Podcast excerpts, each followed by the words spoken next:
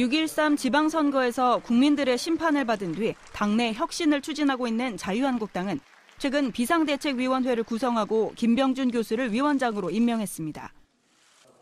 취임 4주차에 접어든 김병준 위원장은 외면보다 차가운 관심이라도 보내준다면 달라진 모습을 보여드릴 것이라며 당 개혁에 대한 의지를 표명했습니다. 그러면서 시민들의 수준이 높아진 만큼 시대 흐름에 따른 시장의 자율성을 존중해야 한다며 국가주의에 대한 담론을 제시했습니다.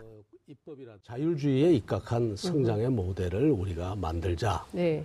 아 그리고 어, 이것이 어느 정당을 막론하고 앞으로의 우리 국가의 그 운영 형태는 그렇게 가야 되지 않겠냐. 그 다음에 시장이 자율화되고 나면 거기서 이 패배하는 사람들 음. 또 약자들 보호 이런 문제는 여전히 국가의 과제로 그렇죠. 남고. 예. 민주평화당 신임 대표로 선출된 정동영 대표는 선거제도 개혁의 필요성에 힘줬습니다.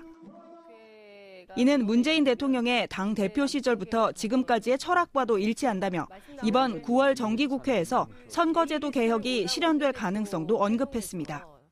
말하자면 보통 사람들의 그 1인 1표가 충실하게 네. 에, 이제 대의기관에 국회에 예. 대변되는 제도. 지금 올 가을이 네. 천재일우 예. 아주 어, 적깁니다. 놓칠 음. 수 없는. 왜냐하면 그동안 절대 반대를 외쳤던 예. 자유한국당이 입장을 좀 선회했거든요. 음. 또한 정기국회 전까지 교섭단체 구성에 힘쓰고 있다며 무소속 의원들의 영입에 최선을 다하겠다고 밝혔습니다. 더불어 3차 남북 정상회담 이후 10월 2차 북미 정상회담이 열릴 수 있다고 전망하면서 북한이 11월 미국 중간 선거 이전에 비핵화에 대한 구체적인 결론을 내놓을 것으로 예측했습니다.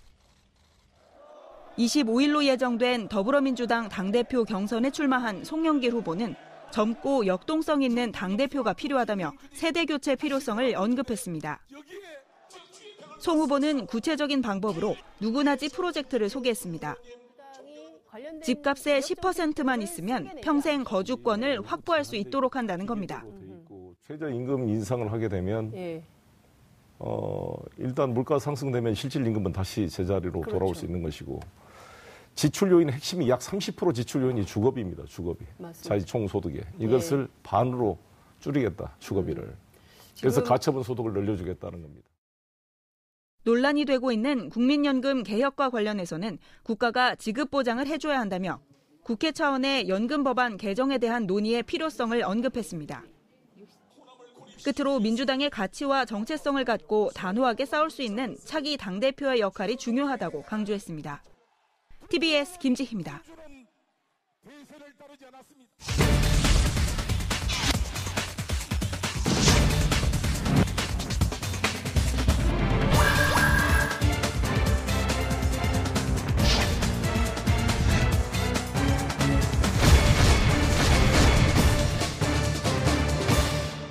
오늘 방송 좋았나요?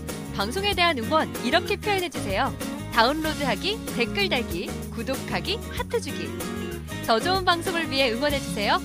다운로드하기, 댓글 달기, 구독하기, 하트 주기. 기억하셨죠?